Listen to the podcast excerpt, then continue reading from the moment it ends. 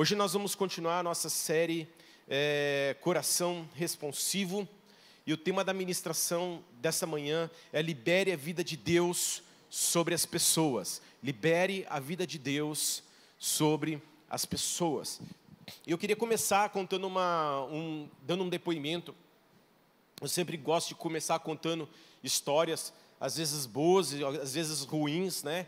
E eu vou contar para vocês um episódio ruim que vivi recentemente, um mês, um, alguns meses, poucos meses atrás, e eu tive uma situação ali de uma, uma conversa que ah, eu não me não me identifiquei muito com aquela conversa, sabe quando a conversa não desce muito assim para você, mas eu falei assim, ah, tudo bem. E eu agi com uma certa naturalidade, uma certa indiferença sobre aquela conversa, sobre aquela conversa, e deixei isso passar, né? E aconteceu que ah, foi passando o tempo e a gente nem percebe isso. Eu, eu comecei a perceber que alguns, alguns, alguns sentimentos meus, algum, algumas reações minhas começaram a mudar. Eu não consegui entender no primeiro momento, é uma coisa que vai crescendo bem devagarzinho, sabe? E eu comecei a ver que algumas reações começaram a mudar, e eu falei assim: nossa, algo está acontecendo. Eu percebi que algo estava acontecendo em mim que não era bom, mas eu não sabia identificar o que era.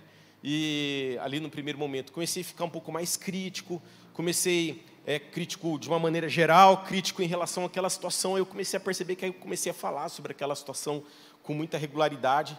E eu, eu comecei a ver que, de fato, a, a, aquela situação lá atrás tinha a ver com o que eu estava passando. Né? E até depois eu fui conversar com, é, com uma intercessora e estava com, compartilhando essa situação. E ela até falou assim: Ah, isso é que nem um, um balde vazio que começa a pingar uma gota, sabe? Vai pingando, vai pingando, o balde vai enchendo, uma hora transborda. Quantos já sentiram isso, né?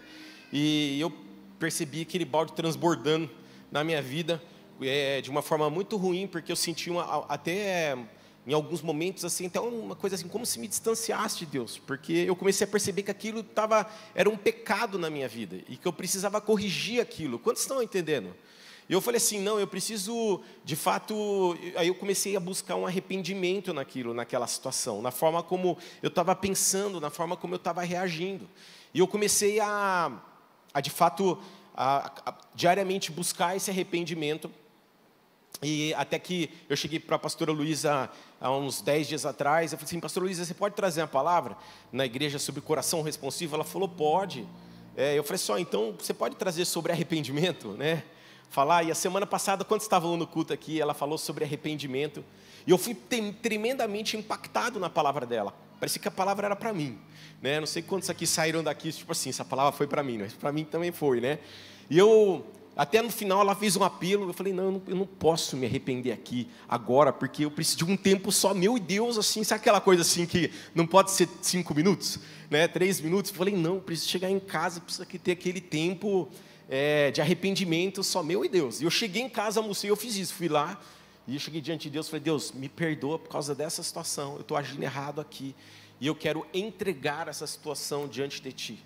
E eu coloquei aquilo é, diante de Deus e comecei a perceber que eu comecei que como aquilo fez diferença em mim, ela me fez me sentir mais leve e, e de fato aquilo, aquele peso saiu de mim, é como se algo fosse destravado em mim, porque de fato eu me arrependi, eu entreguei aquela situação diante de Deus, né? E ter um coração responsivo implica em a gente de fato se importar com o nosso próximo, com as situações que a gente vive e não ser indiferente com essas situações ou ser muitas vezes egoísta, mas um coração responsivo passa por um coração pronto para servir as pessoas, para amar as pessoas, para honrar as pessoas, para perdoar as pessoas, indiferente da situação que seja, ou do pecado que esteja diante de você. Quantos estão entendendo o que eu estou dizendo? E é tão louco isso, porque a, a nossa vida ela diz respeito a uma vida de relacionamentos. É, é na verdade, ninguém fica trancado dentro do quarto durante o dia. Você sai do quarto, você cruza com o vizinho, você anda na rua, pega o ônibus, você encontra a pessoa dentro do ônibus e conversa com a pessoa, tem relacionamento no trabalho, na família. Primeira coisa que você faz, lá em casa eu acordo, já me relaciono com a minha esposa, falo bom dia para ela, já vou lá, acordo minha filha, bom dia, né? E, e falo, e a vida que segue. Quantos estão entendendo? E nesses relacionamentos, o que acaba acontecendo? Que a gente se depara com a, com a imperfeição das pessoas, ó, que eu tenho e que as pessoas têm. Não cheguei ainda no nível da perfeição, imagino que vocês também não tenham chegado no nível da perfeição. Então a gente se choca muitas vezes nos relacionamentos ao longo do dia. E a gente, quando a gente se depara enxerga o erro na vida da pessoa, ou o pecado na vida da pessoa, a gente começa a observar situações ruins a gente muitas vezes se afasta dessas pessoas, a gente julga a situação, a pessoa, a gente critica aquela pessoa. E isso traz separação, e se isso crescer dentro do coração, é que nem aquela gota que pinga dentro do balde, enche o balde, transborda, pode gerar destruição. E a gente precisa lidar e a gente precisa tratar isso dentro de nós. A gente não pode olhar para essas coisas com naturalidade, nós não podemos olhar para esses problemas de relacionamento, é, a gente não pode deixar de liberar pessoas, porque alguma consequência ruim isso vai gerar e isso vai ter nas nossas vidas. E, e é interessante que às vezes a gente age dessa forma, porque isso nos faz nos sentir melhor. Ó, oh, tá vendo só? Você errou aqui. Ó, oh, tá vendo só? Você está falhando aqui. Ó, oh, tá vendo só? A gente parece que a gente se sente melhor quando a gente começa a ver o erro, o pecado na vida das pessoas que estão ao nosso redor. Mas a gente, um coração responsivo, é um coração pronto a liberar a vida de Deus sobre a vida das pessoas. Sabe? Expandir, nós estamos no ano de 2023, que é um ano de expansão. Você pode dizer amém? E expandir na nossa família, nos nossos relacionamentos passa por a gente liberar a vida da nossa esposa, liberar a vida do nosso marido, liberar a vida de um filho, liberar a vida de um colega de trabalho, liberar a vida de um familiar, de um irmão em Cristo, de um líder que você tem. Você quer expandir? Mas se você não liberar a vida de Deus sobre essas pessoas, você está colocando muitas vezes em xeque tudo aquilo que o Senhor quer fazer no ano de 2023. Você deixa de prosperar nas suas finanças porque você tem prendido pessoas. Você deixa de prosperar na sua família porque você tem prendido pessoas. Você tem tornado pessoas, através das suas atitudes, escravas no seu relacionamento. E nós vamos ver isso na Bíblia. O como isso, de fato, é um problema. E talvez eu esteja falando e você esteja identificando situações na sua vida como eu, que a gente precisa liberar, a gente precisa entregar, a gente precisa colocar diante de Deus. E não tem outra maneira da gente viver expansão. Não tem outra maneira. É, é necessário um coração responsivo pronto para perdoar, pronto para amar, pronto para servir, pronto para honrar, independente de qualquer coisa. Porque o evangelho ele não é um evangelho de meritocracia. Jesus ele morreu na cruz por você, independente dos seus pecados. Independente de qualquer coisa. E eu queria ler com vocês na Bíblia, eu queria contar uma história para vocês que está lá em Lucas 15, você pode deixar aberto aí na sua Bíblia, mas é a parábola do filho pródigo. E eu queria, antes de ler alguns trechos com você, queria contar algo. Essa parábola, Jesus está ali conversando, ele está contando essa parábola para os fariseus e para alguns escribas, porque eles estavam criticando Jesus por estar sentando à mesa com pecadores, por estar se relacionando com pessoas imperfeitas. E ele estava sendo criticado ali, ele fala: Deixa eu contar uma parábola para vocês aqui.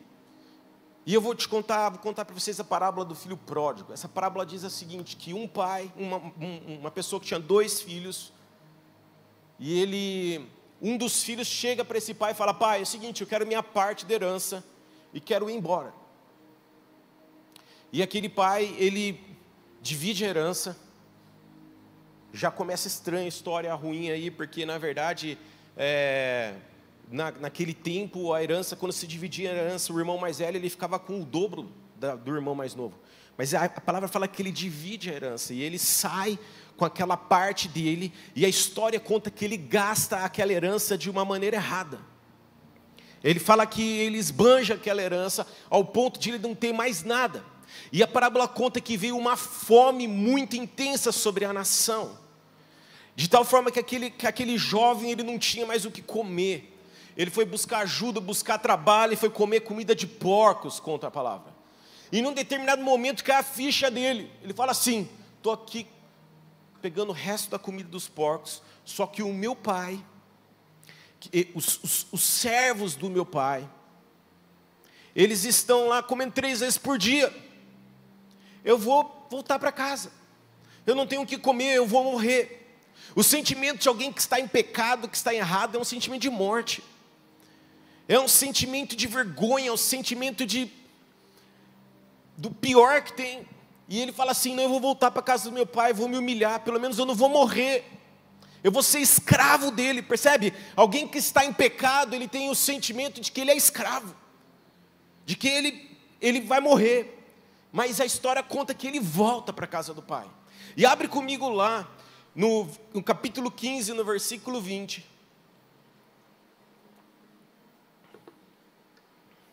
Diz assim: Lucas 15, 20, vamos dizer do 20 ao 24, fala: A seguir levantou-se e foi para o seu pai.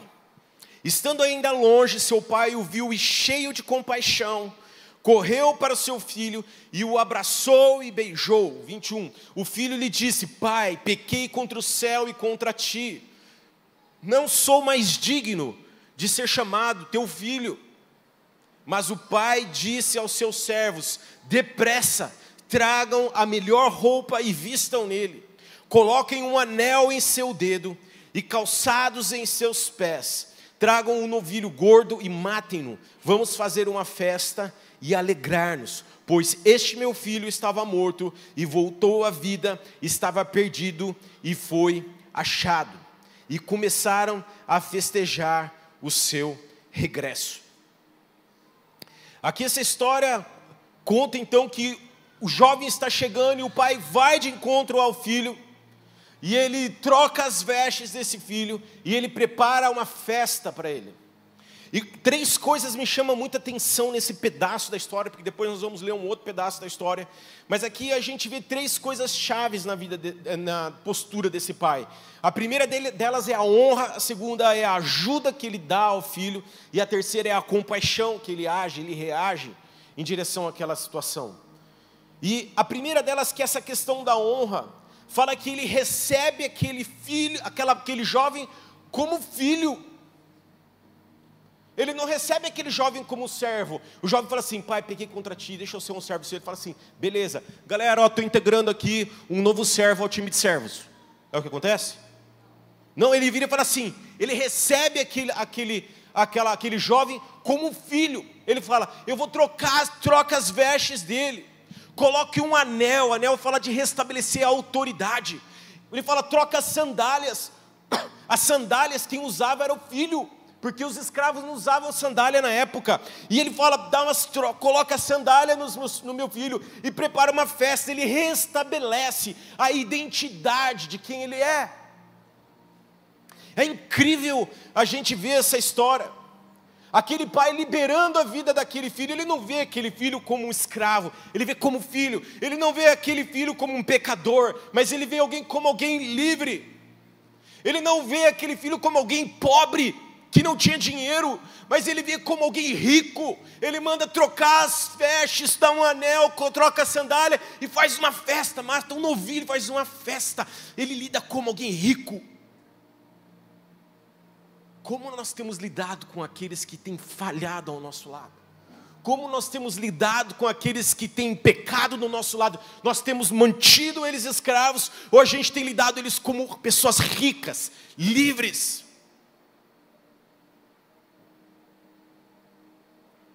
Como alguém que troca as vestes, que pega aquelas vestes sujas, rasgadas e coloca vestes limpas. É forte isso. Porque a gente às vezes olha as pessoas do nosso lado, a gente fala, ah, a veste dele está rasgada, está suja. Mas Deus nos ensina a falar assim: levanta os braços aí, puxa, tira a veste da pessoa e coloca uma veste limpa e nova. E diz: Você é livre, você tem uma identidade de filho, de filho de Deus.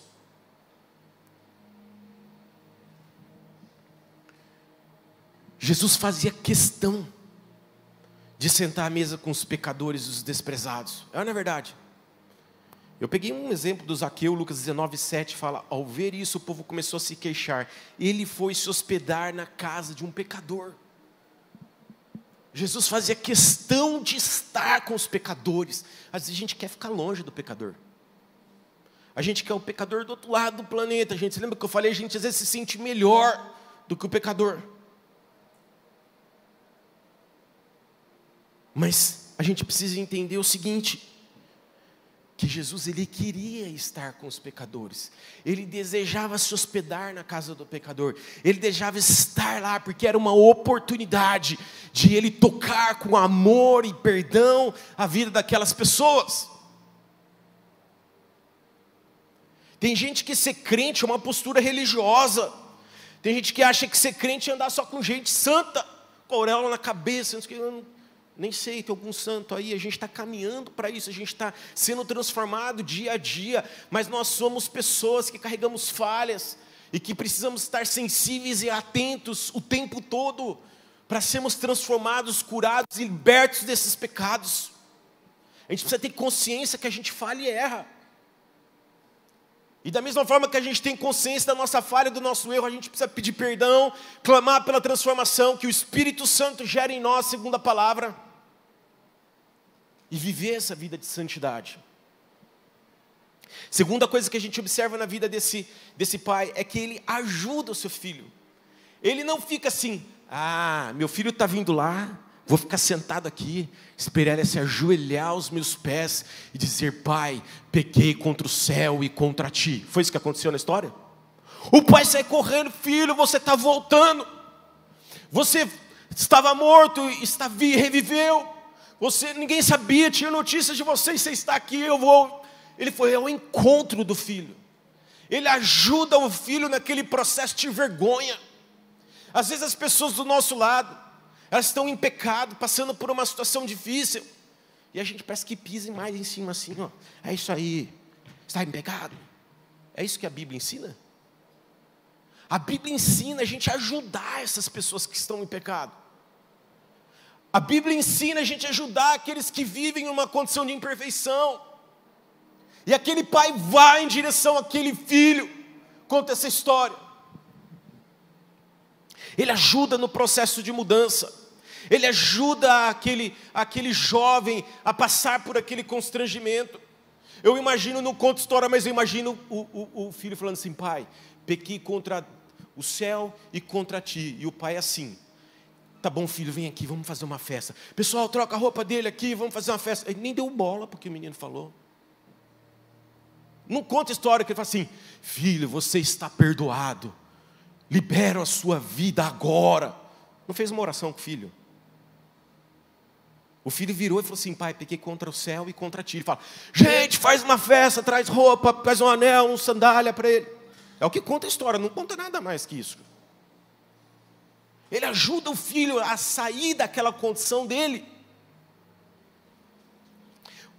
Gálatas 6, 2, 3, você pode anotar aí. Gálatas 6, 2, 3 diz: Ajudem a levar os fardos uns dos outros e obedeçam desse modo a lei de Cristo. Se vocês considerarem, consideram importantes demais para ajudar os outros, estão apenas enganando a si mesmos. Se é tão importante que você não pode ajudar alguém que precisa de da tua mão, que você estenda a mão, é um engano. Deus ensina na palavra a carregarmos os fardos uns dos outros, e por isso nós vivemos em comunidade, para nós nos ajudarmos aqui, e por isso a gente precisa estar sensível lá fora para as necessidades dos próximos, do próximo, para que a gente possa ajudar uns aos outros, a carregar o fardo um do outro. Aquele pai ajuda o filho, ele vai de encontro ao filho. Demonstre amor pelas pessoas. 1 João 4,18 fala: No amor não há medo. Ao contrário, o perfeito amor expulsa o medo, porque o medo supõe, pressupõe, né, supõe castigo. Ele ama, aquele ama, pai ama o filho. Meu filho que estava morto viveu. Ele ama. Você tem amado aqueles que estão ao seu redor, que têm imperfeições? Ou você tem se afastado dessas pessoas, você tem caminhado num sentido de afastamento? Terceira coisa que esse pai chama muita atenção é a compaixão. Ele não tem uma atitude de julgamento. Ele não fala, não, não vem não, filho. Você pegou sua parte aqui, gastou do jeito que você queria, agora você vem aqui pedir perdão? Você vai ser servo do servo. Ele, você gastou do jeito. Ele não julga. Ele não faz isso. A história não fala que o pai julgou ou criticou o filho. Mateus 7, 1, 2 diz assim: Não julgues para não seja, para que não sejais julgados, porque com o juízo que julgais será julgados, e com a medida com que medis vos medirão a voz. É pesado, é pesado mesmo esse versículo vai julgar, você vai ser julgado da mesma, da mesma maneira, está escrito aqui. Aquele pai, ele só lida com aquele filho com amor, porque ele entende que é dessa forma que ele vai ser recebido no céu, com amor. Amor, perdão, honra. Você fala muito sobre cultura da honra. Cultura da honra é isso é a gente liberar a vida de Deus sobre as pessoas por causa de quem elas são em Cristo Jesus. A gente não pode olhar a pessoa, vou ver a Aline, a Aline como uma pecadora, com alguém que falhou comigo. Não, eu olho ela como filha de Deus, restaurada pela cruz de Cristo. Amém? Quando a gente olha, a gente encara as, as as situações desse lado, as coisas começam a acontecer ao nosso redor, a expansão começa a acontecer, porque é gerado um ambiente de vida, um ambiente de liberdade, é como um jardim que começa a nascer. Quando você começa a perdoar, honrar, amar as pessoas, é como alguém que rega um jardim, e ele vai expandindo. Você quer expandir 2023? Precisamos ter esse coração pronto, responsivo para amar as pessoas. E às vezes a gente está julgando as pessoas, a gente nem sabe o que aconteceu com as pessoas. É só julgamento, crítica. A gente nem sabe. Que é pior ainda, julgar sem saber o que aconteceu. E talvez você tenha que liberar a vida de alguém nessa manhã. Hoje é o dia. Nós vamos entregar coisas diante de Deus. Nós vamos liberar perdão para pessoas aqui nesta manhã. Deus vai curar a tua vida aqui nessa manhã. Deus vai restabelecer ordem, porque Ele é um Deus de amor. Segundo ponto que eu queria deixar aqui é a postura do irmão mais velho. Abre comigo em Lucas 15, 25 a 32. Aquele irmão diz assim: a história continua da seguinte maneira: Enquanto isso, o filho mais velho estava no campo. Quando se aproximou de casa, ouviu a música e a dança. Então chamou um de seus servos e perguntou-lhe o que estava acontecendo. E este lhe respondeu: Seu irmão voltou, e seu pai matou um novilho gordo, porque o recebeu de volta são e salvo. O filho mais velho encheu-se de ira e não quis entrar. Então seu pai saiu e insistiu com ele, mas ele respondeu ao seu pai: Olha, todos esses anos tenho trabalhado como, um escravo. Como que ele estava trabalhando? Como escravo. Todos os anos tenho trabalhado como escravo ao teu serviço e nunca desobedecia suas ordens. O cara bom, eu sou o cara perfeito. Pai, eu sou o cara que sempre estou aqui, sou o teu escravo. Ele mesmo fala que ele é escravo. Ao teu serviço e nunca desobedeci às tuas ordens, mas nunca me deste um um cabrito para eu festejar com os meus amigos. Mas quando volta para casa esse teu filho que esbanjou os teus bens e com as prostitutas matas o um novilho gordo para ele. Disse o pai: Meu filho, você está sempre comigo e tudo que tem é seu. Mas nós tínhamos que celebrar a volta deste seu irmão e alegrar-nos, porque ele estava morto e voltou à vida, estava perdido e foi achado. Você pode dizer amém? Glória a Deus. Três coisas me chamam a atenção aqui nessa história. A primeira delas é a ira desse, desse irmão mais velho. verso 28 fala que ele se encheu de ira e não quis entrar. A primeira coisa que ficou claro para mim quando eu li esse trecho, é como a ira gera divisão. E por isso que na minha história que eu contei no começo aqui do meu testemunho, meu testemunho, que na verdade a postura errada ela gera divisão. Não duvide, crítica e ira gera divisão, separação. A crítica que a gente vê no 29, o filho fazendo ao pai, mas tu nunca me deste um cabrito para festejar, está criticando o pai. Isso gera comparação. Ira gera divisão, crítica gera comparação. E a gente leu aqui na escola que ele mesmo, ele mesmo se denomina escravo. E é de fato, espiritualmente ele é escravo. A partir da ira, a ira é crítica, nos torna escravos e torna os outros escravos. e julgamento. Verso 30, ele fala lá: esse seu filho que esbanjou seus teus bens com as prostitutas. Aonde está escrito isso na Bíblia? Ele está fazendo uma suposição. Ó, ele usou como. Ele, o filho estava perdido, ninguém sabia onde ele estava. Talvez ele tenha pagado bebida para todo mundo. Talvez ele nem tenha se prostituído. Esse não é o ponto. O que eu quero chamar a atenção é do julgamento. As pessoas estão, são rápidas em julgar as pessoas, mas nem sabem o que aconteceu. Isso gera morte, isso gera prisão, isso gera separação. Quais situações têm vindo na sua mente nessa manhã? Se tem vindo situações, não deleta.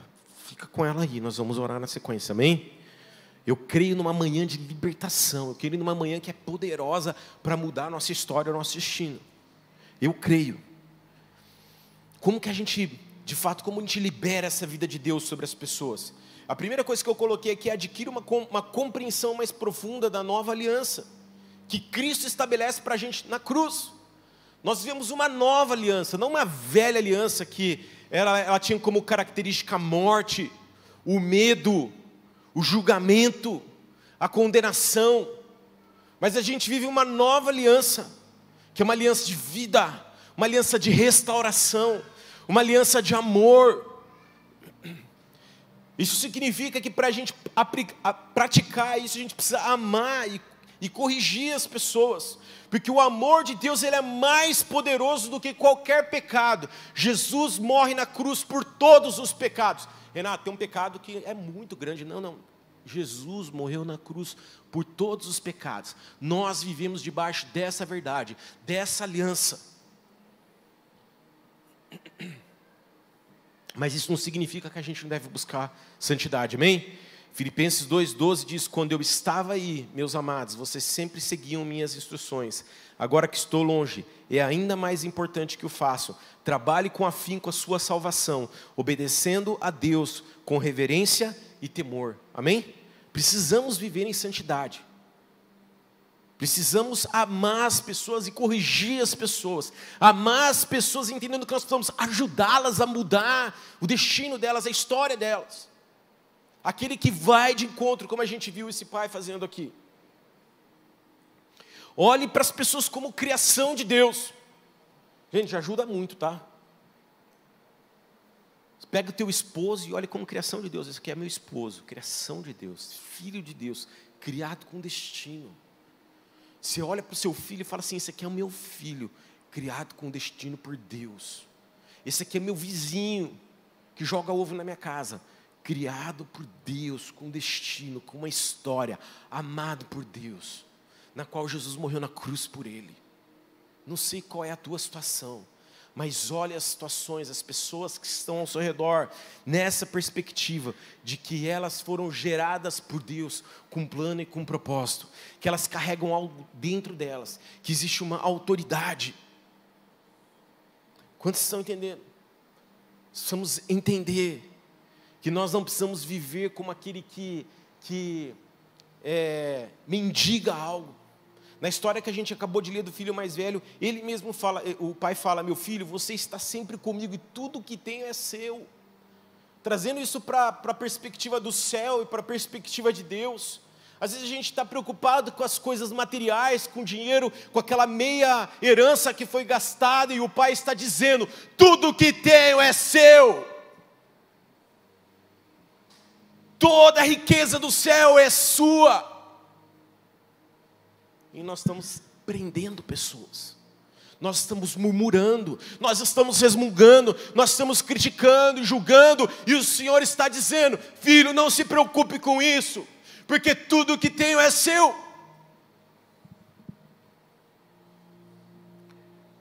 Invista tempo, tesouro e talento nas pessoas.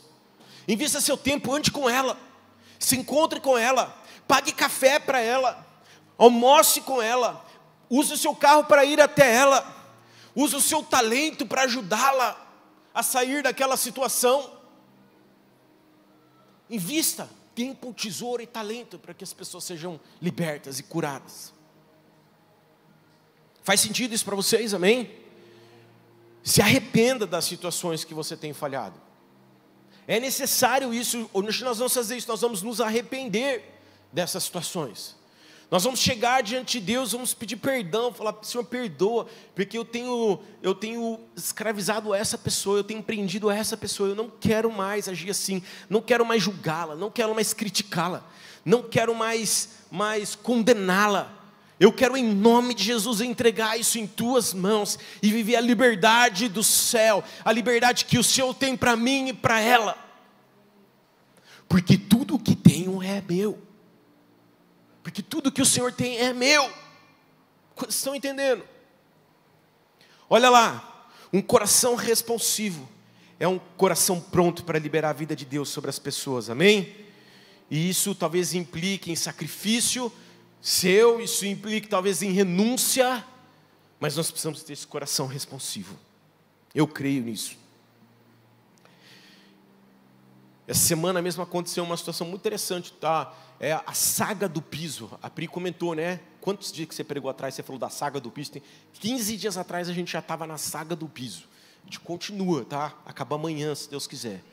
Mas nesse meio da saga do piso, essa semana, eu via lá a pessoa colocando o piso errado, e eu ficava irritado, ficava, falava assim, falava, cara, será que não está percebendo que está pondo errado? Eu falava, não, não é possível, vou lá falar com ele, falava com ele, lá, cara, mas você não está vendo, não sei o quê, papá.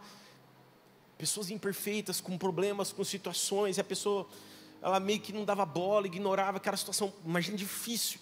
Eu entrava em casa e falava assim, Deus, eu libero essa pessoa em nome de Jesus. Eu abençoo ela, é verdade, tá gente? Eu orava por ela, eu falei coisa ruim, mas estou falando coisa boa agora. É, eu falava assim, Deus abençoa esse senhor, que ele seja liberado em nome de Jesus, que ele sinta o teu amor. Era difícil, mas eu falava isso, eu, eu, eu agi dessa maneira. Porque é essa maneira que Deus espera que a gente haja. A gente quer sempre agir na nossa autojustiça. E eu creio, para encerrar, no impacto que essa liberação da vida de Deus sobre pessoas gera para transformar uma cidade gera para transformar uma nação.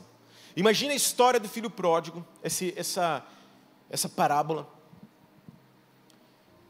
Aquele pai está fazendo uma festa para um filho que tinha usado dinheiro de qualquer maneira. Ele estava ali festejando. Quem que estava vendo aquilo? Essa festa. Talvez alguns outros familiares que a história não conta. Os servos, porque os servos estavam matando bicho, fazendo comida, preparando a festa, trocando a roupa. Está todo mundo lá os vizinhos que já tinham ouvido o pai lá milhares de vezes, e aí, você viu meu filho? Eu imagino que. Gente, alguém que um filho some, faz o quê?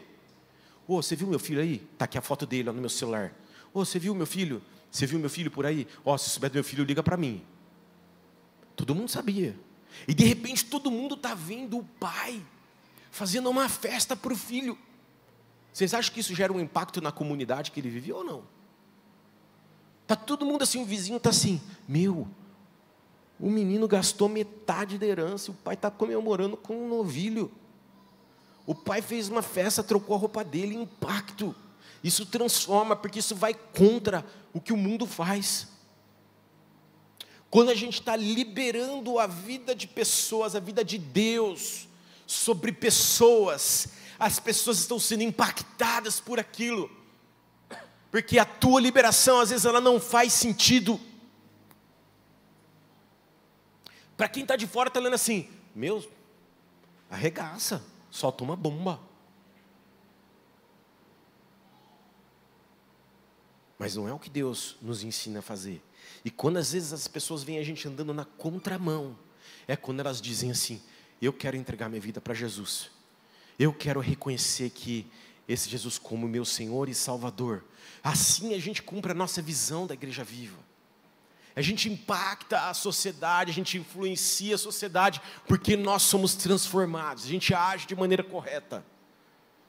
E quero te dizer: se você por um acaso está aqui hoje nessa manhã e você deseja entrar debaixo dessa aliança, entrar debaixo desse amor, viver esse amor de uma forma como você nem pode imaginar, é a teu dia, a tua manhã. Você pode hoje aqui entregar sua vida para Jesus. Você pode falar: Eu quero isso para mim. Eu quero viver nessa contramão do que o mundo prega e fala, esses padrões errados. Eu quero viver a partir desse padrão do céu, que é de liberar pessoas.